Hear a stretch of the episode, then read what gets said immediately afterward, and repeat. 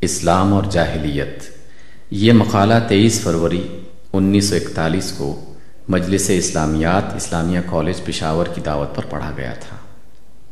انسان کو دنیا میں جتنی چیزوں سے سابقہ پیش آتا ہے، ان میں سے کسی کے ساتھ بھی وہ کوئی معاملہ اس وقت تک نہیں کر سکتا جب تک وہ اس چیز کی ماہیت و کیفیت اور اپنے اور اس کے باہمی تعلق کے بارے میں کوئی رائے قائم نہ کر لے۔ اس سے بحث نہیں کہ وہ رائے بجائے خود صحیح ہو یا غلط، مگر بہرحال اسے ان امور کے متعلق کوئی نہ کوئی رائے قائم کرنی ضروری ہوتی ہے، اور جب تک وہ کوئی رائے قائم نہیں کر لیتا، یہ فیصلہ نہیں کر سکتا کہ میں اس کے ساتھ کیا طرز عمل اور کیا رویہ اختیار کروں۔ یہ آپ کا شب و روز کا تجربہ ہے۔ آپ جب کسی شخص سے ملتے ہیں تو آپ کو یہ معلوم کرنے کی ضرورت ہوتی ہے کہ یہ شخص کون ہے۔ کس حیثیت، کس مرتبے، کن صفات کا آدمی ہے اور مجھ سے اس کا تعلق کس نوعیت کا ہے۔ اس کے بغیر آپ یہ طے کر ہی نہیں سکتے کہ آپ کو اس کے ساتھ کیا برتاؤ کرنا ہے۔ اگر علم نہیں ہوتا تو بہرحال آپ کو قرائن کی بنا پر ایک قیاسی رائے ہی ان امور کے متعلق قائم کرنی پڑتی ہے۔ اور جو رویہ بھی آپ اس کے ساتھ اختیار کرتے ہیں، اسی رائے کی بنا پر کرتے ہیں۔ جو چیزیں آپ کھاتے ہیں ان کے ساتھ آپ کا یہ معاملہ اسی وجہ سے ہے کہ آپ کے علم یا آپ کے قیاس میں وہ چیزیں غذائی ضرورت پوری کرتی ہیں۔ جن چیزوں کو آپ پھینک دیتے ہیں، جن کو آپ استعمال کرتے ہیں، جن کی آپ حفاظت کرتے ہیں، جن کی آپ تعظیم یا تحقیر کرتے ہیں، جن سے آپ ڈرتے یا محبت کرتے ہیں، ان سب کے متعلق آپ کے یہ مختلف طرز عمل بھی اس رائے پر مبنی ہوتے ہیں۔ جو آپ نے ان چیزوں کی ذات و صفات اور اپنے ساتھ ان کے تعلق کے بارے میں قائم کی ہے۔ پھر جو رائے آپ اشیاء کے متعلق قائم کیا کرتے ہیں، اس کے صحیح ہونے پر آپ کا رویہ کا صحیح ہونا اور غلط ہونے پر آپ کے رویہ کا غلط ہونا منحصر ہوتا ہے۔ اور خود اس رائے کی غلطی و صحت کا مدار اس چیز پر ہوتا ہے کہ آیا آپ نے وہ رائے علم کی بنا پر قائم کی ہے یا قیاس پر، یا وہم پر، یا محض مشاہدہ حصی پر۔ مثلا ایک بچہ آگ کو دیکھتا ہے اور مجرد مشاہدہ حصی کی بنا پر یہ رائے قائم کرتا ہے کہ یہ بڑا خوبصورت چمکدار کھلونا ہے۔ چنانچہ اس رائے کے نتیجے میں اس سے یہ طرز عمل ظاہر ہوتا ہے کہ وہ اسے اٹھانے کے لیے ہاتھ بڑھا دیتا ہے۔ ایک دوسرا شخص اسی آگ کو دیکھ کر وہم سے یا قیاس سے یہ رائے قائم کرتا ہے کہ اس کے اندر الوحیت ہے یا یہ الوحیت کا مظہر ہے۔ چنانچہ اس رائے کی بنا پر وہ فیصلہ کرتا ہے کہ اس کے ساتھ میرا رویہ یہ ہونا چاہیے کہ میں اس کے آگے سر نیاز جھکا دوں۔ ایک تیسرا شخص اسی آگ کو دیکھ کر اس کی ماہیت اور اس کی صفات کی تحقیق کرتا ہے اور علم و تحقیق کی بنا پر یہ رائے قائم کرتا ہے کہ یہ پکانے اور جلانے اور تپانے والی ایک چیز ہے۔ اور میرے ساتھ اس کا تعلق وہ ہے جو ایک مخدوم کے ساتھ خادم کا تعلق ہوتا ہے۔ چنانچہ اس رائے کی بنا پر آگ کو نہ کھلونا بناتا ہے نہ معبود، بلکہ اس سے حسب موقع پکانے اور جلانے اور تپانے کی خدمت لیتا ہے۔ ان مختلف رویوں میں سے بچے اور آتش پرست کے رویے جاہلیت کے رویے ہیں، کیونکہ بچے کی یہ رائے کہ آگ محض کھلونا ہے تجربہ سے غلط ثابت ہو جاتی ہے۔ اور آتش پرست کی یہ رائے کہ آگ خود الہ ہے یا مظہر الوحیت ہے کسی ثبوت علمی پر مبنی نہیں، بلکہ محض قیاس و وہم پر مبنی ہے۔ بخلاف اس کے، آگ سے خدمت لینے والے کا رویہ علمی رویہ ہے، کیونکہ آگ کے متعلق اس کی رائے علم پر مبنی ہے۔ زندگی کے بنیادی مسائل۔ اس مقدمہ کو ذہن نشین کرنے کے بعد، اب ذرا اپنی نظر کو جزیات سے کلیات پر پھیلائیے۔ انسان اس دنیا میں اپنے آپ کو موجود پاتا ہے۔ اس کے پاس ایک جسم ہے۔ جس میں بہت سی قوتیں بھری ہوئی ہیں۔ اس کے سامنے زمین و آسمان کی ایک عظیم الشان بسات پھیلی ہوئی ہے، جس میں بے حد و حساب اشیاء ہیں اور وہ ان اشیاء سے کام لینے کی قدرت اپنے اندر پاتا ہے۔ اس کے گرد و پیش بہت سے انسان، جانور، نباتات، جمادات وغیرہ ہیں اور ان سب سے اس کی زندگی وابستہ ہے۔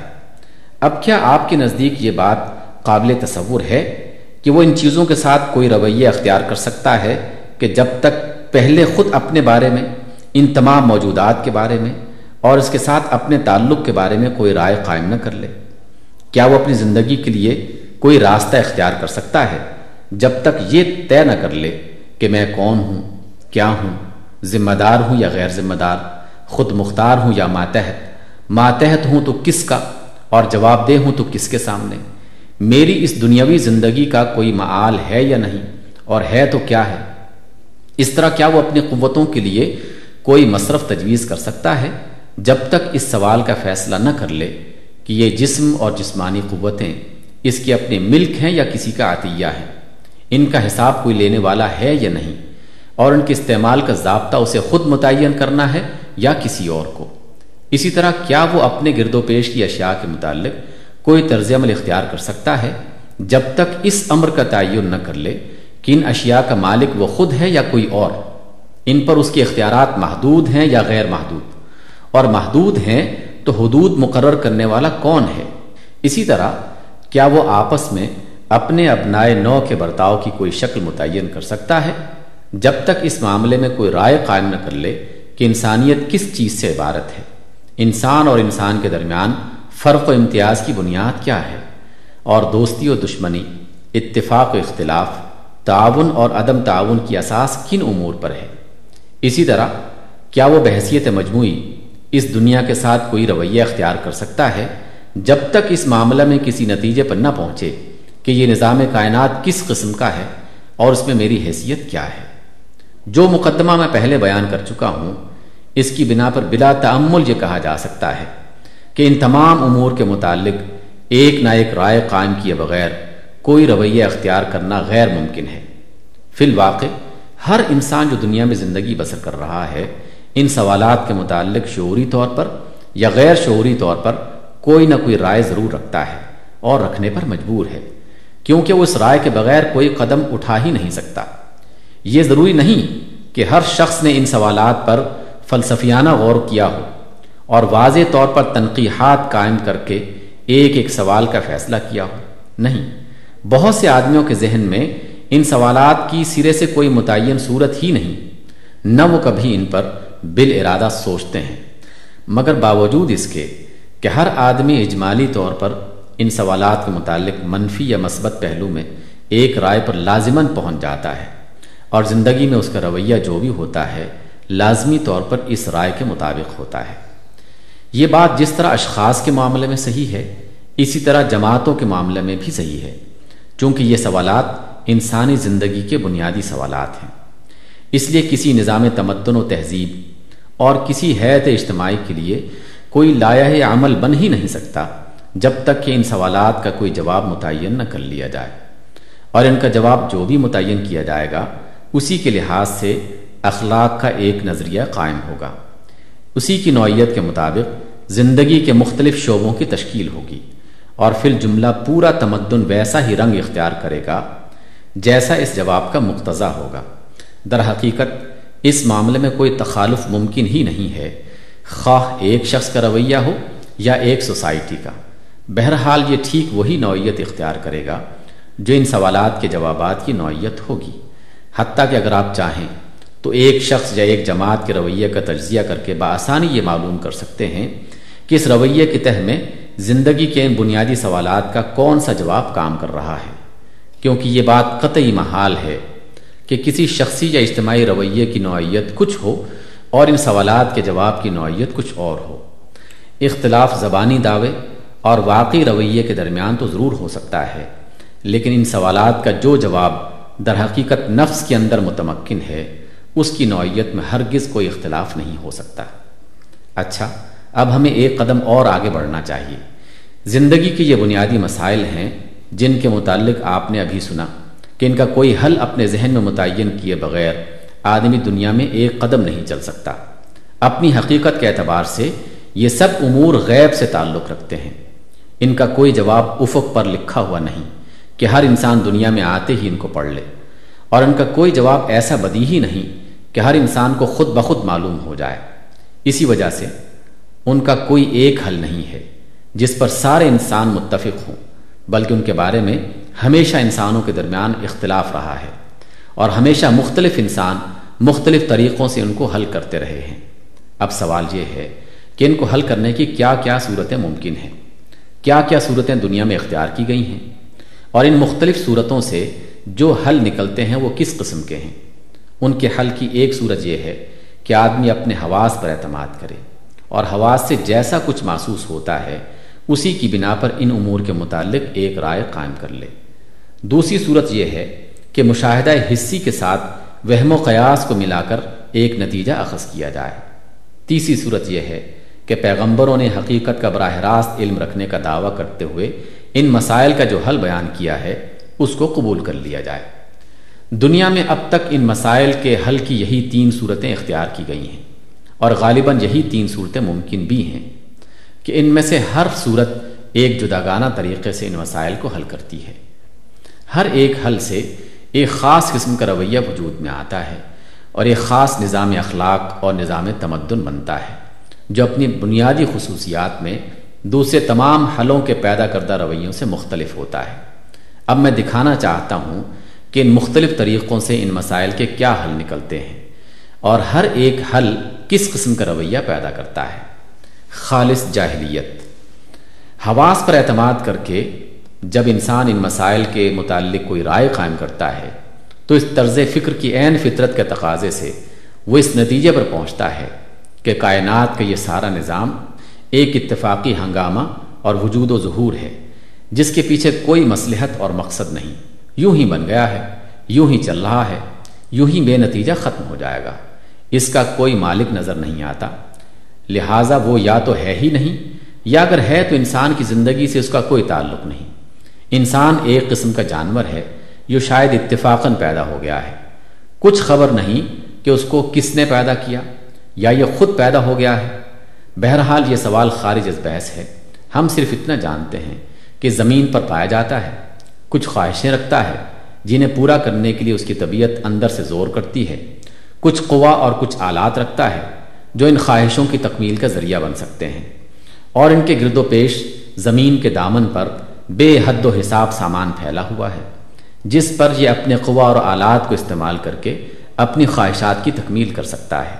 اور اس کی قوتوں کا کوئی مصرف اس کے سوا نہیں ہے کہ یہ اپنی خواہشات و ضروریات زیادہ سے زیادہ کمال کے ساتھ پورا کرے۔ اور دنیا کی کوئی حیثیت اس کے سوا نہیں ہے کہ وہ ایک خان یغمہ ہے جو اس کے لیے پھیلا ہوا ہے۔ انسان اس پر ہاتھ مارے۔ کوئی صاحب امر نہیں جس کے سامنے اس نے جواب دینا ہے۔ اور نہ کوئی علم کا منبع اور ہدایت کا سرچشمہ موجود ہے جہاں سے انسان کو اپنی زندگی کا قانون مل سکتا ہے۔ لہٰذا انسان ایک خود مختار اور غیر ذمہ دار ہستی ہے۔ اپنے لیے ضابطہ و قانون بنانا اور اپنی قوتوں کا مصرف تجویز کرنا اور موجودات کے ساتھ اپنے طرز عمل کا تعین کرنا اس کا اپنا کام ہے۔ اس کے لیے اگر کوئی ہدایت ہے، تو جانوروں کی زندگی میں، پتھروں کی سرگزشت میں یا خود اپنی تاریخ کے تجربات میں ہے۔ اور یہ اگر کسی کے سامنے جواب دہ ہے، تو آپ اپنے سامنے یا اس اقتدار کے سامنے ہے جو خود انسانوں ہی میں سے پیدا ہو کر افراد پر مستولی ہو جائے۔ زندگی جو کچھ ہے، یہی دنیاوی زندگی ہے اور اعمال کے سارے نتائج اسی زندگی کی حد تک ہیں۔ لہٰذا صحیح اور غلط، مفید اور مضر، قابل اخذ اور قابل ترک ہونے کا فیصلہ صرف انہی نتائج کے لحاظ سے کیا جائے گا جو اس دنیا میں ظاہر ہوتے ہیں۔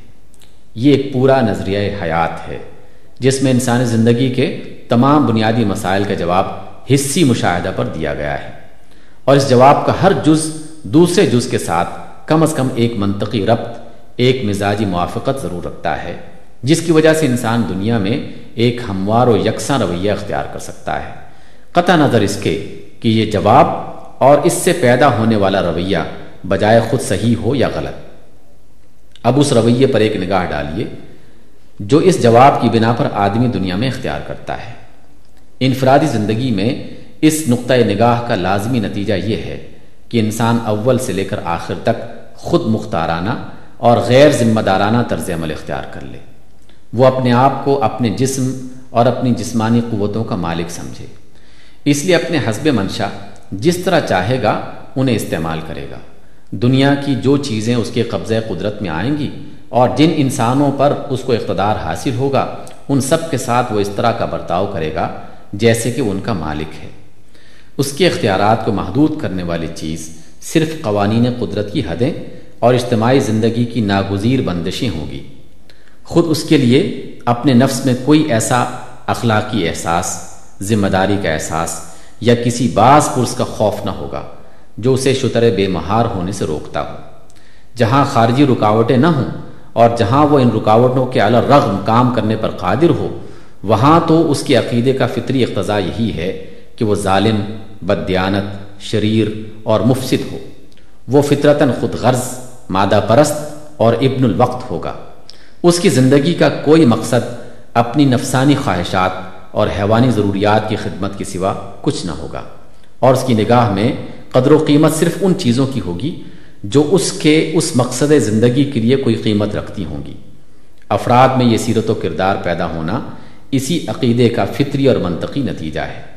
بے شک یہ ممکن ہے کہ مصلحت اور دور اندیشی کی بنا پر ایسا شخص ہمدرد ہو، ایثار پیشہ ہو اپنی قوم کی فلاح و ترقی کے لیے جان توڑ کوشش کرتا ہو اور پھر جملہ اپنی زندگی میں ایک طرح کے ذمہ دارانہ اخلاق کا اظہار کرے۔ لیکن جب آپ اس کے رویے کا تجزیہ کریں گے تو معلوم ہوگا کہ دراصل یہ اس کی خود غرضی و نفسانیت ہی کی توسیع ہے۔ وہ اپنے ملک یا اپنی قوم کی بھلائی میں اپنی بھلائی دیکھتا ہے، اس لیے اس کی بھلائی چاہتا ہے۔ یہی وجہ ہے کہ ایسا شخص زیادہ سے زیادہ بس ایک نیشنلسٹ ہی ہو سکتا ہے۔ پھر جو سوسائٹی اس ذہنیت کے افراد سے بنے گی، اس کی امتیازی خصوصیات یہ ہوں گی۔ سیاست کی بنیاد انسانی حاکمیت پر قائم ہوگی۔ خواہ وہ ایک شخص یا ایک خاندان یا ایک طبقہ کی حاکمیت ہو یا جمہور کی حاکمیت، زیادہ سے زیادہ بلند اجتماعی تصور جو قائم کیا جا سکے گا، وہ بس دولت مشترکہ کامن ویلتھ کا تصور ہوگا۔ اس مملکت میں قانون ساز انسان ہوں گے۔ تمام قوانین خواہش اور تجربی مصلحت کی بنیاد پر بنائے اور بدلے جائیں گے اور منفیت پرستی اور مصلحت پرستی ہی کے لحاظ سے پالیسیاں بھی بنائی اور بدلی جائیں گی۔ مملکت کی حدود میں وہ لوگ زور کر کے ابھر آئیں گے جو سب سے زیادہ طاقت پر اور سب سے زیادہ چالاک، مکار، جھوٹے، دغاباز سنگ دل اور خبیص النفس ہوں گے۔ سوسائٹی کی رہنمائی اور مملکت کی زمام کار انہی کے ہاتھ میں ہوگی۔ اور ان کی کتاب آئین میں زور کا نام حق اور بیزوری کا نام باطل ہوگا۔ تمدن و معاشرت کا سارا نظام نفس پرستی پر قائم ہوگا۔ لذات نفس کی طلب ہر اخلاقی قید سے آزاد ہوتی چلی جائے گی اور تمام اخلاقی معیار اس طرح قائم کیے جائیں گے کہ ان کی وجہ سے لذتوں کے حصول میں کم سے کم رکاوٹ ہو۔ اسی ذہنیت سے آرٹ اور لٹریچر متاثر ہوں گے۔ اور ان کے اندر اوریانی و شہوانیت کے عناصر بڑھتے چلے جائیں گے۔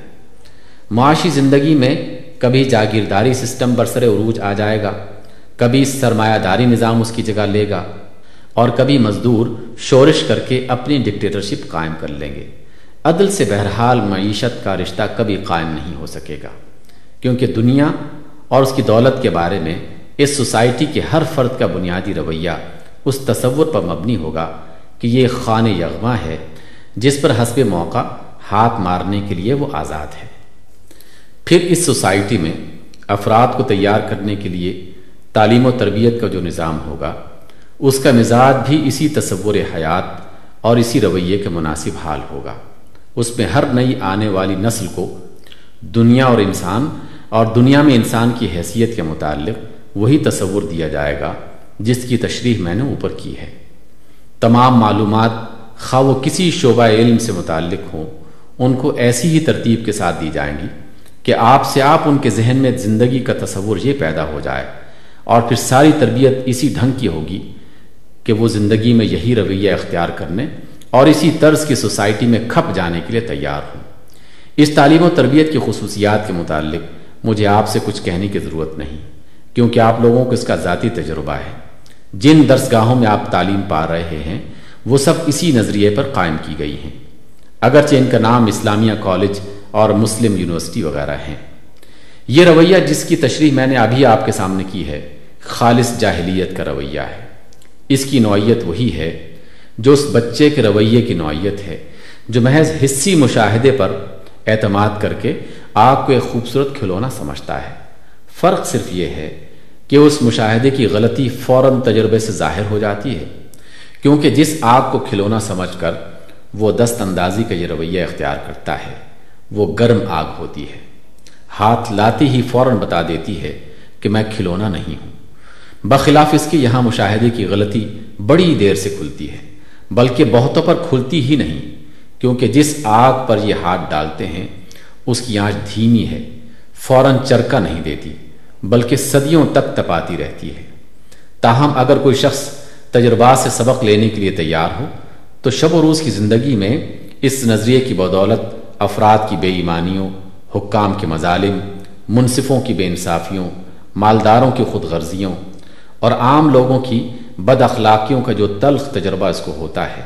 اور بڑے پیمانے پر اسی نظریے سے قوم پرستی، امپیریلزم، جنگ و فساد، ملک گیری اور اقوام کشی کے جو شرارے نکلتے ہیں، ان کے چرکوں سے وہ نتیجہ نکال سکتا ہے کہ یہ رویہ جاہلیت کا رویہ ہے، علمی رویہ نہیں ہے، کیونکہ انسان نے اپنے متعلق اور نظام کائنات کے متعلق جو رائے قائم کر کے یہ رویہ اختیار کیا ہے، وہ امر واقع کے مطابق نہیں ہے، ورنہ اس سے برے نتائج ظاہر نہ ہوتے۔ اب ہمیں دوسرے طریقے کا جائزہ لینا چاہیے۔ زندگی کے بنیادی مسائل کو حل کرنے کا دوسرا طریقہ یہ ہے کہ مشاہدے کے ساتھ قیاس و وہم سے کام لے کر ان مسائل کے متعلق کوئی رائے قائم کی جائے۔ اس طریقے سے تین مختلف رائے قائم کی گئی ہیں اور ہر ایک رائے سے ایک خاص قسم کا رویہ پیدا ہوا ہے۔ نمبر ایک، شرک۔ ایک رائے یہ ہے کہ کائنات کا یہ نظام بے خداون تو نہیں، مگر اس کا ایک خداون الہ یا رب نہیں ہے، بلکہ بہت سے خداون الہ اور ارباب ہیں۔ کائنات کی مختلف قوتوں کا سرشتہ مختلف خداؤں کے ہاتھوں میں ہے۔ اور انسان کی سعادت و شقاوت، کامیابی و ناکامی، نفع و نقصان بہت سی ہستیوں کی مہربانی پر مناصر ہے۔ یہ رائے جن لوگوں نے اختیار کی ہے، انہوں نے پھر اپنے وہم و قیاس سے لے کر یہ تعین کرنے کی کوشش کی ہے کہ خدائی کی طاقتیں کہاں کہاں اور کس کس کے ہاتھ میں ہیں۔ اور جن جن چیزوں پر بھی ان کی نگاہ جا کر ٹھہری، انہی کو خدا مان لیا ہے۔ اس رائے کی بنا پر جو طرز عمل انسان اختیار کرتا ہے، اس کی امتیازی خصوصیات یہ ہیں۔ اولاً، اس سے آدمی کی پوری زندگی اوہام کی آماجگاہ بن جاتی ہے۔ وہ کسی علمی ثبوت کے بغیر مجرد اپنے وہم و خیال سے بہت چیزوں کے متعلق یہ رائے قائم کرتا ہے کہ وہ فوق الفطری طریقوں سے اس کی قسمت پر اچھا یا برا اثر ڈالتی ہیں۔ اس لیے وہ اچھے اثرات کی موہوم امید اور برے اثرات کے موہوم خوف میں مبتلا ہو کر اپنی بہت سی قوتیں لا حاصل طریقے سے ضائع کر دیتا ہے۔ کہیں کسی قبر سے امید لگاتا ہے کہ یہ میرا کام کر دے گی۔ کہیں کسی بت پر بھروسہ کرتا ہے کہ وہ میری قسمت بنا دے گا۔ کہیں کسی اور خیالی کارساز کو خوش کرنے کے لیے دوڑتا پھرتا ہے۔ کہیں کسی برے شگون سے دل شکستہ ہو جاتا ہے۔ کہیں کسی اچھے شگون سے توقعات کی خیالی قلعے بنا لیتا ہے۔ یہ ساری چیزیں اس کے خیالات اور اس کی کوششوں کو فطری تدابیر سے ہٹا کر ایک بالکل غیر فطری راستے پر ڈال دیتی ہیں۔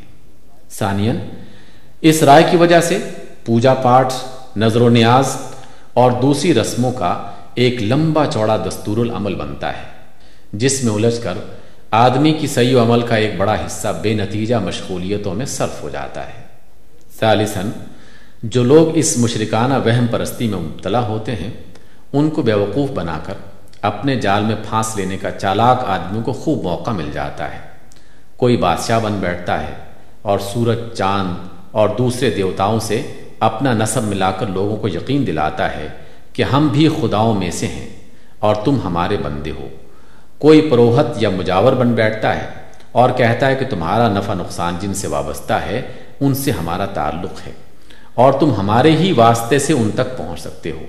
کوئی پنڈت اور پیر بن جاتا ہے اور تعویز گنڈوں اور منتروں اور عملیات کا ڈھونگ رچا کر لوگوں کو یقین دلاتا ہے کہ ہماری یہ چیزیں فوق الفطری طریقے سے تمہاری حاجتیں پوری کریں گی۔ پھر ان سب چالاک لوگوں کی نسلیں مستقل خاندانوں اور طبقوں کی صورت اختیار کر لیتی ہیں، جن کے حقوق، امتیازات اور اثرات امتداد زمانہ کے ساتھ ساتھ بڑھتے اور گہری بنیادوں پر جمتے چلے جاتے ہیں۔ اس طرح اس عقیدے کی بدولت عام انسانوں کی گردنوں پر شاہی خاندانوں، مذہبی عہدیداروں اور روحانی پیشواؤں کی خدائی کا جوا مسلط ہو جاتا ہے۔ اور یہ بناوٹی خدا ان کو اس طرح اپنا خادم بناتے ہیں کہ گویا وہ ان کے لیے دودھ دینے اور سواری اور بار برداری کی خدمت انجام دینے والے جانور ہیں۔ رابعان یہ نظریہ نہ تو علوم و فنون، فلسفہ و ادب اور تمدن و سیاست کے لیے کوئی مستقل بنیاد فراہم کرتا ہے اور نہ ان خیالی خداؤں سے انسانوں کو کسی قسم کی ہدایت ہی ملتی ہے کہ اس کی پابندی کرے۔ ان خداؤں سے تو انسان کا تعلق صرف اس حد تک محدود رہتا ہے کہ یہ ان کی مہربانی و اعانت حاصل کرنے کے لیے بس عبودیت کے چند مراسم ادا کر دے۔ باقی رہے زندگی کے معاملات تو ان کے متعلق قوانین اور ضوابط بنانا اور عمل کے طریقے معین کرنا انسان کا اپنا کام ہوتا ہے۔ اس طرح مشرق سوسائٹی عملاً انہی سب راہوں پر چلتی ہے جن کا ذکر خالص جاہلیت کے سلسلے میں ابھی آپ کو بتا چکا ہوں۔ وہی اخلاق، وہی اعمال، وہی طرز تمدن، وہی سیاست، وہی نظام معیشت اور وہی علم و ادب۔ ان تمام حیثیتوں سے شرک کے رویے اور خالص جاہلیت کے رویے میں کوئی اصولی فرق نہیں ہوتا۔ نمبر دو، رہبانیت۔ دوسری رائے جو مشاہدے کے ساتھ قیاس و وہم کو ملا کر قائم کی گئی ہے، وہ یہ ہے کہ دنیا اور یہ جسمانی وجود انسان کے لیے ایک دارالعذاب ہے۔ انسان کی روح ایک سزا یافتہ قیدی کی حیثیت سے اس قفس میں بند کی گئی ہے۔ لذات و خواہشات اور تمام وہ ضروریات جو اس تعلق کی وجہ سے انسان کو لاحق ہوتی ہیں، اصل میں یہ اس قید خانہ کے توقع سلاسل ہیں۔ انسان جتنا اس دنیا میں اور اس کی چیزوں سے تعلق رکھے گا، اتنا ہی زنجیروں میں پھنستا چلا جائے گا اور مزید عذاب کا مستحق ہوگا۔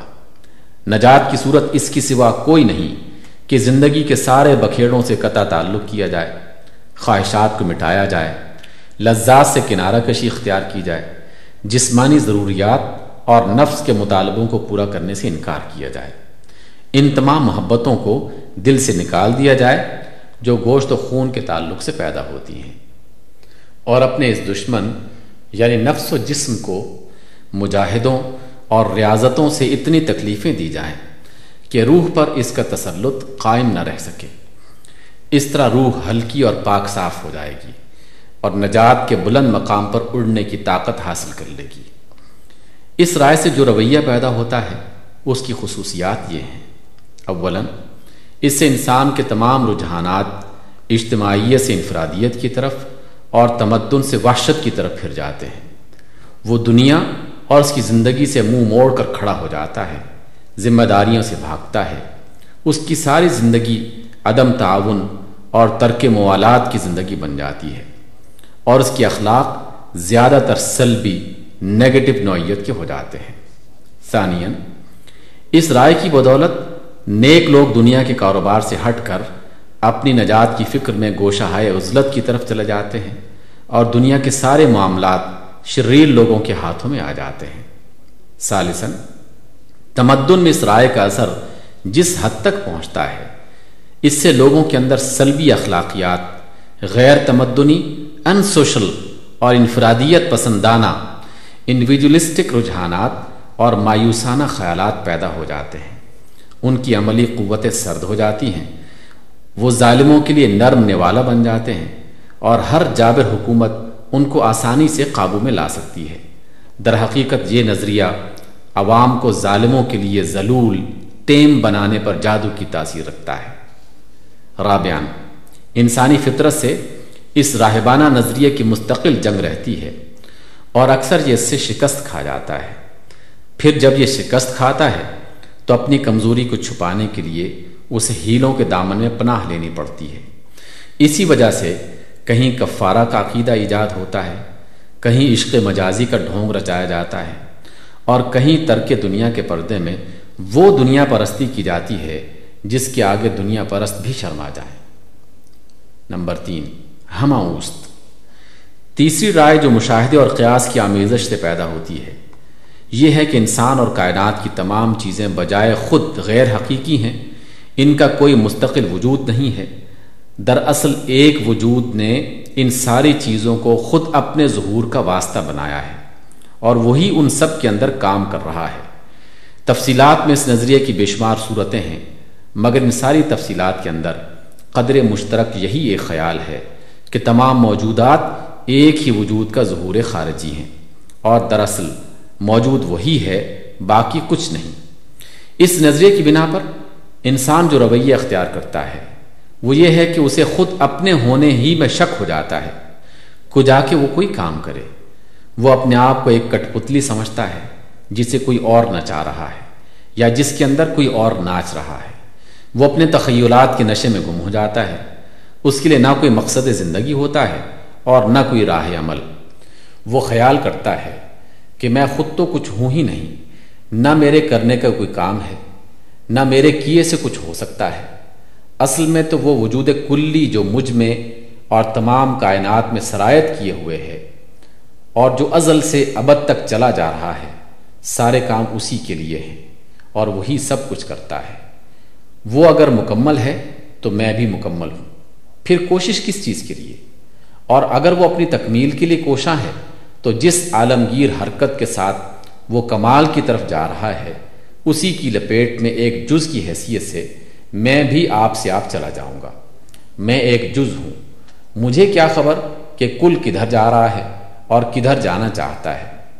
اس طرز خیال کے عملی نتائج قریب قریب وہی ہیں جو ابھی میں نے راہبانہ نظریے کے سلسلے میں بیان کیے ہیں۔ بلکہ بعض حالات میں اس رائے کو اختیار کرنے والے کا طرز عمل ان لوگوں کے رویے سے ملتا جلتا ہے جو خالص جاہلیت کے نظریے اختیار کیے ہوئے ہیں، کیونکہ یہ اپنی خواہشات کے ہاتھ میں اپنی باغیں دے دیتا ہے اور پھر جدھر خواہشات لے جاتی ہیں، اس طرف یہ سمجھتے ہوئے بے تکلف چلا جاتا ہے کہ جانے والا وجود کلی ہے، نہ کہ میں۔ پہلے نظریے کی طرح یہ تینوں نظریے بھی جاہلیت کے نظریے ہیں اور اس بنا پر جو رویے ان سے پیدا ہوتے ہیں، وہ بھی جاہلیت ہی کے رویے ہیں۔ اس لیے کہ اول تو ان میں سے کوئی نظریہ بھی کسی علمی ثبوت پر مبنی نہیں ہے، بلکہ محض خیالی اور قیاسی بنیادوں پر مختلف رائے قائم کر لی گئی ہیں۔ دوسرے، ان کا واقع کے خلاف ہونا تجربے سے ثابت ہوتا ہے۔ اگر ان میں کوئی رائے بھی امر واقع کے مطابق ہوتی، تو اس کے مطابق عمل کرنے سے برے نتائج تجربے میں نہ آتے۔ جب آپ دیکھتے ہیں کہ ایک چیز کو جہاں کہیں انسان نے کھایا، اس کے پیٹ میں درد ضرور ہوا۔ تو اس تجربے سے آپ یہ نتیجہ نکال سکتے ہیں کہ فی الواقع میدے کی ساخت اور اس کی طبیعت سے یہ چیز مطابقت نہیں رکھتی۔ بالکل اسی طرح جب یہ حقیقت ہے کہ شرک، رہبانیت اور وجودیت کے نظریے اختیار کرنے سے انسان کو بحثیت مجموعی نقصان ہی پہنچا، تو یہ بھی اس امر کا ثبوت ہے کہ ان میں سے کوئی نظریہ بھی واقعہ اور حقیقت کے مطابق نہیں ہے۔ اسلام، اب ہمیں تیسری صورت کو لینا چاہیے، جو زندگی کے ان بنیادی مسائل کے متعلق رائے قائم کرنے کی آخری صورت ہے۔ اور وہ یہ ہے کہ پیغمبروں نے ان مسائل کا جو حل پیش کیا ہے، اسے قبول کیا جائے۔ اس طریقہ کی مثال بالکل ایسی ہے، جیسے کسی اجنبی مقام پر آپ ہوں اور آپ کو خود اس مقام کے متعلق کوئی واقفیت نہ ہو۔ تو آپ کسی دوسرے شخص سے دریافت کریں اور اس کی رہنمائی میں وہاں کی سیر کریں۔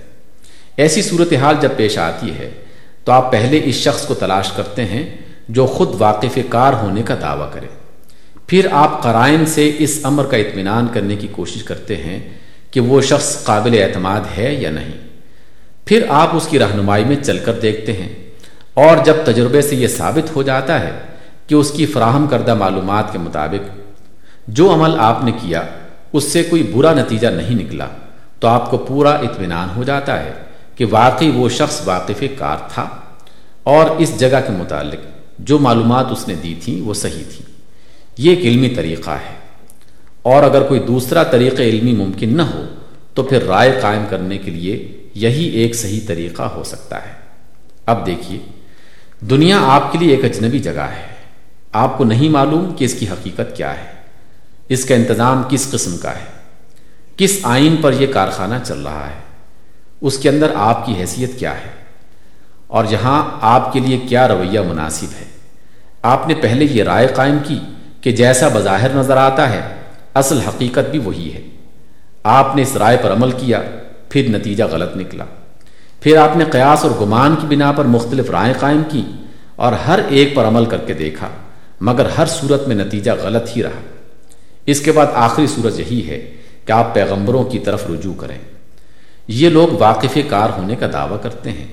ان کے حالات کی جتنی چھان بین بھی کی جاتی ہے، ان سے معلوم ہوتا ہے کہ نہایت سچے، نہایت امین، نہایت نیک، نہایت بے غرض اور نہایت صحیح الدماغ لوگ ہیں۔ لہٰذا بادی النظر میں ان پر اعتماد کرنے کے لیے کافی وجہ موجود ہے۔ اب صرف یہ دیکھنا باقی رہ جاتا ہے کہ دنیا کے متعلق اور دنیا میں آپ کی حیثیت کے متعلق جو معلومات وہ دیتے ہیں، وہ کہاں تک لگتی ہوئی ہے ان کے خلاف کوئی عملی ثبوت تو نہیں ہے؟ اور ان کے مطابق جو رویہ دنیا میں اختیار کیا گیا، وہ تجربے سے کیسا ثابت ہوا؟ اگر تحقیق سے ان تینوں باتوں کا جواب بھی اطمینان بخش نکلے، تو ان کی رہنمائی پر ایمان لے آنا چاہیے اور زندگی میں وہی رویہ اختیار کرنا چاہیے جو اس نظریے کے مطابق ہو۔ جیسا کہ میں نے عرض کیا کہ پچھلی جاہلیت کا طریقوں کے مقابلے میں یہ طریقہ علمی طریقہ ہے۔ اور اگر اس علم کے آگے آدمی سر تسلیم خم کر دے، اگر خود سری اور خود رائی کو چھوڑ کر اس علم کا اتباع کرے اور اپنے رویے کو انہی حدود کا پابند کر دے جو اس علم نے قائم کی ہیں، تو اسی طریقے کا نام اسلامی طریقہ ہے۔ انبیاء کا نظریہ کائنات و انسان۔ پیغمبر کہتے ہیں، یہ سارا عالم ہست و بود جو انسان کے گرد و پیش پھیلا ہوا ہے، اور جس کا ایک جز انسان بھی ہے، کوئی اتفاقی ہنگامہ نہیں، بلکہ ایک منظم، باضابطہ سلطنت ہے۔ اللہ نے اس کو بنایا ہے، وہی اس کا مالک ہے، اور وہی اس کا اکیلا حاکم ہے۔ یہ ایک کلی نظام، ٹوٹیلیٹیرین سسٹم ہے، جس میں تمام اختیارات مرکزی اقتدار کے ہاتھ میں ہیں اس مقتدر اعلیٰ کے سوا یہاں کسی کا حکم نہیں چلتا۔ تمام قوتیں جو نظام عالم میں کام کر رہی ہیں، اسی کے زیر حکم ہیں۔ اور کسی کے مجال نہیں ہے کہ اس کے حکم سے سرتابی کر سکے۔ یا اس کے اذن کے بغیر اپنے اختیار سے کوئی حرکت کرے۔ اس ہمہ گیر سسٹم کے اندر کسی کی خود مختاری اور غیر ذمہ داری کے لیے کوئی جگہ نہیں۔ نہ فطرتن ہو سکتی ہے۔ انسان یہاں پیدائشی رعیت بورن سبجیکٹ ہے۔ رعیت ہونا اس کی مرضی پر موقوف نہیں ہے، بلکہ یہ رعیت ہی پیدا ہوا ہے۔ اور رعیت کے سوا کچھ اور ہونا اس کے امکان میں نہیں ہے۔ لہٰذا یہ خود اپنے لیے طریق زندگی وضع کرنے اور اپنی ڈیوٹی آپ تجویز کر لینے کا حق نہیں رکھتا۔ یہ کسی چیز کا مالک نہیں ہے کہ اپنے ملک میں تصرف کرنے کا ضابطہ خود بنائے۔ اس کا جسم اور اس کی ساری قوتیں اللہ کی ملک اور اس کا عطیہ ہیں لہٰذا یہ ان کو خود اپنے منشا کے مطابق استعمال کرنے کا حقدار نہیں ہے، بلکہ جس نے یہ چیزیں اس کو عطا کی ہیں، اسی کی مرضی کے مطابق اسے ان کو استعمال کرنا چاہیے۔ اسی طرح جو اشیاء اس کے گرد و پیش دنیا میں پائی جاتی ہیں، زمین، جانور، پانی، نباتات، معدنیات وغیرہ، یہ سب اللہ کی ملک ہیں۔ انسان ان کا مالک نہیں ہے۔ لہٰذا انسان کو ان پر بھی اپنی مرضی کے مطابق تصرف کرنے کا کوئی حق نہیں، بلکہ اسے ان کے ساتھ اس قانون کے مطابق برتاؤ کرنا چاہیے جو اصل مالک نے مقرر کیا ہے۔ اسی طرح وہ تمام انسان بھی جو زمین پر بستے ہیں اور جن کی زندگی ایک دوسرے سے وابستہ ہے، اللہ کی رعیت ہے۔ لہٰذا ان کو اپنے باہمی تعلقات کے بارے میں خود اصول اور ضابطے مقرر کر لینے کا کوئی حق نہیں۔ ان کے جملہ تعلقات خدا کے بنائے ہوئے قانون پر مبنی ہونے چاہیے۔ رہی یہ بات کہ وہ خدا کا قانون کیا ہے؟ تو پیغمبر کہتے ہیں کہ جس ذریعہ علم کی بنا پر ہم تمہیں دنیا کی اور خود تمہاری یہ حقیقت بتا رہے ہیں، اسی ذریعہ علم سے ہم کو خدا کا قانون بھی معلوم ہوا ہے۔ خدا نے خود ہم کو اس بات پر معمور کیا ہے کہ یہ علم تم تک پہنچا دیں لہٰذا تم ہم پر اعتماد کرو۔ ہمیں اپنے بادشاہ کا نمائندہ تسلیم کرو اور ہم سے اس کا مستند قانون لے لو۔ پھر پیغمبر ہم سے کہتے ہیں کہ یہ جو تم بظاہر دیکھتے ہو کہ سلطنت عالم کا سارا کاروبار ایک نظم کے ساتھ چل رہا ہے، مگر نہ خود سلطان نظر آتا ہے، نہ اس کے کار پرداز کام کرتے دکھائی دیتے ہیں۔ اور یہ جو تم ایک طرح کی خود مختاری اپنے اندر محسوس کرتے ہو کہ جس طرح چاہو کام کرو۔ مالکانہ روش بھی اختیار کر سکتے ہو۔ ہر صورت میں تم کو رزق ملتا ہے۔ وسائل کار بہم پہنچتے ہیں اور بغاوت کی سزا فوراً نہیں دی جاتی۔ یہ سب دراصل تمہاری آزمائش کے لیے ہے۔ چونکہ تم کو عقل، قوت استمباد اور قوت انتخاب دی گئی ہے۔ اس لیے مالک نے اپنے آپ کو اور اپنے نظام سلطنت کو تمہاری نظروں سے اوجھل کر دیا ہے۔ وہ تمہیں آزمانا چاہتا ہے۔ کہ تم اپنی قوتوں سے کس طرح کام لیتے ہو۔ اس نے تم کو سمجھ بوجھ، انتخاب کی آزادی اور ایک طرح کی خود اختیاری عطا کر کے چھوڑا ہے۔ اب اگر تم اپنی ریت ہونے کی حیثیت کو سمجھو اور برضا و رغبت اس حیثیت کو اختیار کر لو، بغیر اس کے کہ تم پر اس حیثیت میں رہنے کے لیے کوئی جبر ہو، تو اپنے مالک کی آزمائش میں کامیاب ہوگے۔ اور اگر ریت ہونے کی حیثیت کو نہ سمجھو یا سمجھنے کے باوجود باغیانہ روش اختیار کرو تو امتحان میں ناکام ہو جاؤ گے۔ اسی امتحان کی غرض سے تم کو دنیا میں کچھ اختیارات دیے گئے ہیں۔ دنیا کی بہت سی چیزیں تمہارے قبضہ قدرت میں دی گئی ہیں اور تم کو عمر بھر کی مہلت دی گئی ہے۔ اس کے بعد پیغمبر ہمیں بتاتے ہیں کہ یہ دنیاوی زندگی چونکہ امتحان کی مہلت ہے، لہٰذا یہاں نہ حساب، نہ جزا سزا۔ یہاں جو کچھ دیا جاتا ہے، لازم نہیں ہے کہ وہ کسی عمل نیک کا انعام ہی ہو۔ وہ اس بات کی علامت نہیں ہے کہ اللہ تم سے خوش ہے یا جو کچھ تم کر رہے ہو وہ درست ہے، بلکہ دراصل وہ محض امتحان کا سامان ہے۔ مال و دولت، اولاد خدام و حکومت، اسباب زندگی، یہ سب وہ چیزیں ہیں جو تم کو امتحان کی غرض سے دی جاتی ہیں، تاکہ تم ان پر کام کر کے دکھاؤ اور اپنی اچھی یا بری قابلیتوں کا اظہار کرو۔ اسی طرح جو تکلیفیں نقصانات مصائب وغیرہ آتے ہیں، وہ بھی لازماً کسی عمل بد کی سزا نہیں ہے بلکہ ان میں سے بعض قانون فطرت کے تحت آپ سے آپ ظاہر ہونے والے نتائج ہیں۔ بعض آزمائش کے ذیل میں آتے ہیں اور بعض اس وجہ سے پیش آتے ہیں کہ حقیقت کے خلاف رائے قائم کر کے جب تم ایک رویہ اختیار کرتے ہو تو لامحالہ تم کو چوٹ لگتی ہے۔ بہرحال، یہ دنیا دار الجزا نہیں ہے بلکہ دار الامتحان ہے۔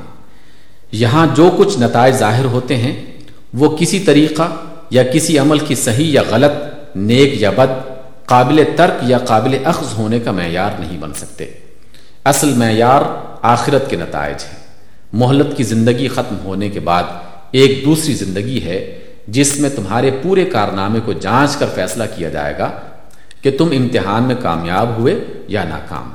اور وہاں جس چیز پر کامیابی و ناکامی کا انحصار ہے، وہ یہ ہے کہ اولاً تم نے اپنی قوت نظر و استدلال کے صحیح استعمال سے اللہ تعالیٰ کے حاکم حقیقی ہونے اور اس کی طرف سے آئی ہوئی تعلیم و ہدایت کے من جانب اللہ ہونے کو پہچانا یا نہیں۔ اور ثانیاً، اس حقیقت سے واقف ہونے کے بعد، آزادی انتخاب رکھنے کے باوجود، تم نے اپنی رضا و رغبت سے اللہ کی حاکمیت اور اس کے حکم شرعی کے سامنے سر تسلیم خم کیا یا نہیں؟ نظریہ اسلامی کی تنقید۔ دنیا اور انسان کے متعلق یہ نظریہ جو پیغمبروں نے پیش کیا ایک مکمل نظریہ ہے۔ اس کے تمام اجزاء میں ایک منطقی ربط ہے۔ کوئی جز دوسرے جز سے متناقض نہیں ہے۔ اس سے تمام واقعات عالم کی پوری توجیح اور آثار کائنات کی پوری تعبیر ملتی ہے۔ کوئی ایک چیز بھی مشاہدہ یا تجربہ میں ایسی نہیں آتی جس کی توجیح اس نظریے سے نہ کی جا سکتی ہو۔ لہٰذا یہ ایک علمی نظریہ ہے۔ علمی نظریہ کی جو تعریف بھی کی جائے، وہ اس پر صادق آتی ہے۔ پھر کوئی مشاہدہ یا تجربہ آج تک ایسا نہیں ہوا جس سے یہ نظریہ ٹوٹ جاتا ہو۔ لہٰذا یہ اپنی جگہ قائم ہے۔ ٹوٹے ہوئے نظریات میں اس کو شمار نہیں کیا جا سکتا۔ پھر نظام عالم کا جو مشاہدہ ہم کرتے ہیں اس سے یہ نظریہ نہایت اغلب نظر آتا ہے۔ کائنات میں جو زبردست تنظیم پائی جاتی ہے، اس کو دیکھ کر یہ کہنا زیادہ قرین دانش ہے کہ اس کا کوئی ناظم ہے۔ بنسبت اس کے کہ کوئی ناظم نہیں ہے۔ اسی طرح اس تنظیم کو دیکھ کر یہ نتیجہ نکالنا زیادہ معقول ہے کہ یہ مرکزی نظام ہے اور ایک ہی مختار کل اس کا ناظم ہے۔ بنسبت اس کے کہ یہ لامرکزی نظام ہے اور بہت سے ناظموں کے ماتحت چل رہا ہے۔ اس طرح جو حکمت کی شان اس کائنات کے نظام سے علانیہ محسوس ہوتی ہے، اسے دیکھ کر یہ رائے قائم کرنا زیادہ قریب از عقل ہے کہ یہ حکیمانہ اور با مقصد نظام ہے۔ بنسبت اس کے کہ بے مقصد ہے اور محض بچے کا کھیل ہے۔ پھر جب ہم اس حیثیت سے غور کرتے ہیں کہ اگر واقعی یہ نظام کائنات ایک سلطنت ہے اور انسان اس نظام کا ایک جز ہے، تو یہ بات ہم کو سراسر معقول معلوم ہوتی ہے کہ اس نظام میں انسان کی خود مختاری اور غیر ذمہ داری کے لیے کوئی جگہ نہیں ہونی چاہیے۔ اس لحاظ سے یہ ہم کو نہایت معقول موسٹ ریزنیبل نظریہ معلوم ہوتا ہے۔ پھر جب ہم عملی نقطۂ نظر سے دیکھتے ہیں، تو یہ بالکل ایک قابل عمل نظریہ ہے۔ زندگی کی ایک پوری اسکیم ہمارے تمام تفصیلات کے ساتھ اس نظریے پر مبنی ہے۔ فلسفہ اور اخلاق کے لیے، علوم و فنون کے لیے، سلو اور جنگ اور بین الاقوامی تعلقات کے لیے۔ غرض زندگی کے ہر پہلو اور ہر ضرورت کے لیے یہ ایک مستقل بنیاد فراہم کرتا ہے۔ اور کسی شعبہ زندگی میں بھی انسان کو اپنا رویہ متعین کرنے کے لیے اس نظریے سے باہر جانے کی ضرورت پیش نہیں آتی۔ اب ہمیں صرف یہ دیکھنا باقی رہ گیا ہے کہ اس نظریے سے دنیا کی زندگی میں کس قسم کا رویہ بنتا ہے اور اس کے نتائج کیا ہیں۔ انفرادی زندگی میں یہ نظریہ دوسرے جاہلی نظریات کے برعکس، ایک نہایت ذمہ دارانہ اور نہایت منظبت رویہ ڈسپلن پیدا کرتا ہے۔ اس نظریہ پر ایمان لانے کے معنی یہ ہیں کہ آدمی اپنے جسم اور اس کی طاقتوں اور دنیا اور اس کی چیزوں کو بھی اپنے ملک سمجھ کر خود مختارانہ استعمال نہ کرے، بلکہ خدا کی ملک سمجھ کر صرف اس کے قانون کی پابندی میں استعمال کرے۔ ہر چیز کو جو اسے حاصل ہے، خدا کی امانت سمجھے۔ اور یہ سمجھتے ہوئے اس میں تصرف کرے کہ مجھے اس امانت کا پورا حساب دینا ہے اور حساب بھی اس کو دینا ہے کہ جس کی نظر سے میرا کوئی فعل بلکہ کوئی دل میں چھپا ہوا ارادہ تک پوشیدہ نہیں ہے۔ ظاہر ہے کہ ایسا شخص ہر حال میں ایک ضابطے کا پابند ہوگا۔ وہ خواہشات کی بندگی میں کبھی شتر بے مہار نہیں بن سکتا۔ وہ ظالم اور خائن نہیں ہو سکتا۔ اس کی سیرت پر کامل اعتماد کیا جا سکتا ہے۔ وہ ضابطہ کی پابندی کے لیے کسی خارجی دباؤ کا محتاج نہیں ہوتا۔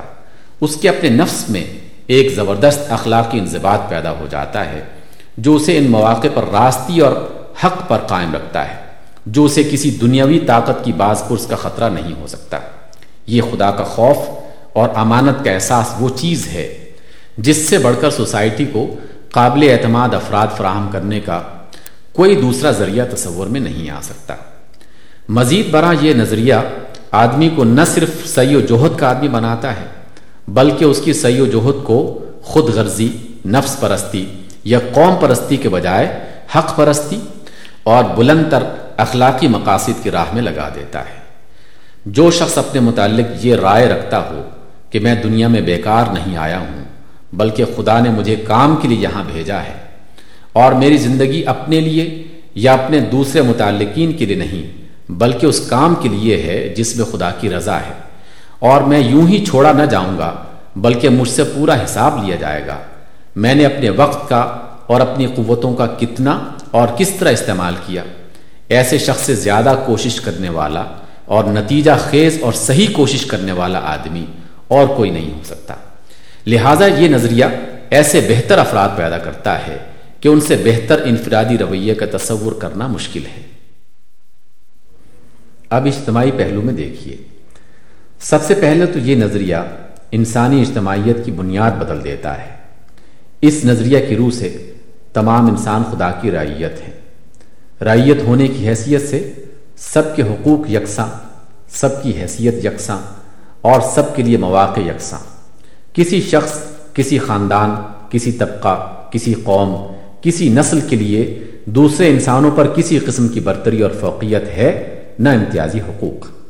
اس طرح انسان پر انسان کی حاکمیت اور فضیلت کی جڑ کٹ جاتی ہے اور تمام خرابیاں یک دور ہو جاتی ہیں، جو بادشاہی، جاگیرداری، برہمنیت اور پاپائیت اور آمریت سے پیدا ہوتی ہے پھر یہ چیز قبیلے، قوم، نسل، وطن اور رنگ کے تعصبات کا بھی خاتمہ کر دیتی ہے، جن کی بدولت دنیا میں سب سے زیادہ خون ریزیاں ہوئی ہیں۔ اس نظریہ کی روح سے تمام روح زمین خدا کی ملک ہے۔ تمام انسان آدم کی اولاد اور خدا کے بندے ہیں۔ اور فضیلت کی بنیاد نسل و نصب مال و دولت یا رنگ کی سفیدی و سرخی پر نہیں، بلکہ اخلاق کی پاکیزگی اور خدا کے خوف پر ہے۔ جو سب سے زیادہ خدا سے ڈرنے والا اور اصلاح و تقوی پر عمل کرنے والا ہے، وہی سب سے افضل ہے۔ اسی طرح انسان اور انسان کے درمیان اجتماعی ربط و تعلق یا فرق و امتیاز کی بنیاد بھی اس نظریے میں کلیتاً تبدیل کر دی گئی ہے۔ انسان نے اپنی اجازت سے جن چیزوں کو اجتماع و افطراک کی بنا ٹھہرایا ہے، وہ انسانیت کو بے شمار حصوں میں تقسیم کرتی ہیں اور ان حصوں کے درمیان ناقابل عبور دیواریں کھڑی کر دیتی ہیں۔ کیونکہ نسل یا قوم یا وطنیت یا رنگ وہ چیزیں نہیں ہیں جن کو آدمی تبدیل کر سکتا ہو اور ایک گروہ میں سے دوسرے گروہ میں جا سکتا ہو۔ برعکس اس کے یہ نظریہ انسان اور انسان کے درمیان اجتماع و افطراک کی بنیاد خدا کی بندگی اور اس کے قانون کی پیروی میں رکھتا ہے، جو لوگ مخلوقات کی بندگی چھوڑ کر خدا کی بندگی اختیار کر لیں اور خدا کے قانون کو اپنی زندگی کا واحد قانون تسلیم کر لیں، وہ سب ایک جماعت ہیں۔ اور جو ایسا نہ کریں، وہ دوسری جماعت۔ اس طرح تمام اختلافات مٹ کر صرف ایک اختلاف باقی رہ جاتا ہے اور وہ اختلاف بھی قابل عبور ہے، کیونکہ ہر وقت ایک شخص کے لیے ممکن ہے کہ وہ اپنا عقیدہ اور طرز زندگی بدل دے اور ایک جماعت سے دوسری جماعت میں چلا جائے۔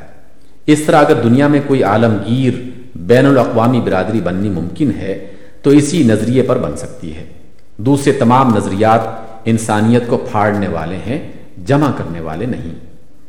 ان تمام اصلاحات کے بعد جو سوسائٹی اس نظریے پر بنتی ہے، اس کی ذہنیت اسپرٹ اور اجتماعی تعمیر بالکل بدلی ہوئی ہوتی ہے۔ اس میں اسٹیٹ انسان کی حاکمیت پر نہیں، بلکہ خدا کی حاکمیت پر بنتا ہے۔ حکومت خدا کی ہوتی ہے، قانون خدا کا ہوتا ہے۔ انسان صرف خدا کے ایجنٹ کی حیثیت سے کام کرتا ہے۔ یہ چیز اول تو ان تمام خرابیوں کو دور کر دیتی ہے، جو انسان پر انسان کی حکومت اور انسان کی قانون سازی سے پیدا ہوتی ہے۔ پھر ایک عظیم الشان فرق جو اس نظریہ پر اسٹیٹ بننے سے واقع ہو جاتا ہے، وہ یہ ہے کہ اسٹیٹ کے پورے نظام میں عبادت اور تقوی کی اسپرٹ پھیل جاتی ہے۔ رائی اور رائیت دونوں یہ سمجھتے ہیں کہ ہم خدا کی حکومت میں ہیں اور ہمارا معاملہ براہ راست اس خدا سے ہے جو عالم الغیب و شہادہ ہے۔ ٹیکس دینے والا یہ سمجھ کر ٹیکس دیتا ہے کہ وہ خدا کو ٹیکس دے رہا ہے اور ٹیکس لینے والے اور اس ٹیکس کو خرچ کرنے والے یہ سمجھتے ہوئے کام کرتے ہیں کہ یہ مال خدا کا مال ہے اور ہم امین کی حیثیت سے کام کر رہے ہیں۔ ایک سپاہی سے لے کر ایک جج اور گورنر تک ہر کارندہ حکومت اپنی ڈیوٹی اسی ذہنیت کے ساتھ انجام دیتا ہے جس ذہنیت کے ساتھ وہ نماز پڑھتا ہے۔ دونوں کام اس کے لیے یکساں عبادت ہیں اور دونوں میں وہی ایک تقوی اور خشیت کی روح درکار ہے۔ باشندے اپنے اندر سے جن لوگوں کو خدا کی نیابت کا کام انجام دینے کے لیے چنتے ہیں، ان میں سب سے پہلے جو صفت تلاش کی جاتی ہے، وہ خوف خدا اور امانت و صداقت کی صفت ہے۔ اس طرح سطح پر وہ لوگ ابھر کے آتے ہیں اور اختیارات ان کے ہاتھوں میں دیے جاتے ہیں، جو سوسائٹی میں سب سے بہتر اخلاق کے حامل ہوتے ہیں۔ تمدن و معاشرت میں بھی یہ نظریہ تقوی اور تہارت اخلاق کی یہی اسپرٹ پھیلا دیتا ہے۔ اس میں نفس پرستی کے بجائے خدا پرستی ہوتی ہے۔ ہر ایک انسان اور دوسرے انسان کے درمیان خدا کا واسطہ حائل ہوتا ہے اور خدا کا قانون دونوں کے تعلقات کو منظمت کرتا ہے۔ یہ قانون چونکہ اس نے بنایا ہے، جو تمام نفسانی خواہشات اور ذاتی اغراض سے پاک ہے اور علیم و حکیم بھی ہے۔ اس لیے اس میں فتنے کا ہر دروازہ اور ظلم کا ہر راستہ بند کر دیا گیا ہے۔ اور انسانی فطرت کے ہر پہلو اور اس کی ہر ضرورت کی رعایت کی گئی ہے۔ یہاں اتنا موقع نہیں کہ میں اس پوری اجتماعی عمارت کا نقشہ پیش کروں جو اس نظریے پر بنتی ہے۔ مگر جو کچھ میں نے بیان کیا ہے، اس سے آپ اندازہ کر سکتے ہیں کہ پیغمبروں نے جو نظریہ کائنات و انسان پیش کیا ہے، وہ کس قسم کا رویہ پیدا کرتا ہے اور اس کے نتائج کیا ہیں اور کیا ہو سکتے ہیں۔ پھر یہ بات بھی نہیں کہ یہ محض کاغذ پر ایک خیالی نقشہ ہو، بلکہ تاریخ میں اس نظریے پر ایک اجتماعی نظام اور ایک سٹیٹ بنا کر دکھایا جا چکا ہے۔ اور تاریخ شاہد ہے کہ جیسے افراد اس نظریے پر تیار کیے گئے تھے، نہ اس سے بہتر افراد کبھی روئے زمین پر پائے گئے اور نہ اس اسٹیٹ سے بہتر کوئی اسٹیٹ انسان کے لیے رحمت ثابت ہوا۔ اس کے افراد میں اپنی اخلاقی ذمہ داری کا احساس اتنا بڑھ گیا تھا۔ کہ ایک صحرائی عورت کو زنا سے حمل ہو جاتا ہے۔ وہ جانتی ہے کہ میرے لیے اس جرم کی سزا، سنگ ساری جیسی ہولناک سزا ہے۔ مگر وہ خود چل کر آتی ہے اور درخواست کرتی ہے کہ اس پر سزا نافذ کی جائے۔ اس سے کہا جاتا ہے کہ وضع حمل کے بعد آئی ہو اور بغیر کسی مچلکا و ضمانت کے اسے چھوڑ دیا جاتا ہے۔ وضع حمل کے بعد وہ پھر صحرا سے آتی ہے اور سزا دیے جانے کی درخواست کرتی ہے۔ اس سے کہا جاتا ہے کہ بچے کو دودھ پلا اور جب دودھ پلانے کی مدت ختم ہو جائے تب آ جانا۔ پھر وہ صحرا کی طرف واپس چلی جاتی ہے اور کوئی پولیس کی نگرانی اس پر نہیں ہوتی۔ رضاعت کی مدت ختم ہونے کے بعد وہ پھر آ کر التجا کرتی ہے کہ اب اسے سزا دے کر اس گناہ سے پاک کر دیا جائے جو اس سے سرزد ہو چکا۔ چنانچہ اسے سنسار کر دیا جاتا ہے اور جب وہ مر جاتی ہے تو اس کے لیے دعائیں رحمت کی جاتی ہے۔ اور جب ایک شخص کی زبان سے اس کے حق میں اتفاقاً یہ کلمہ نکل جاتا ہے کہ کیسی بے حیا عورت تھی۔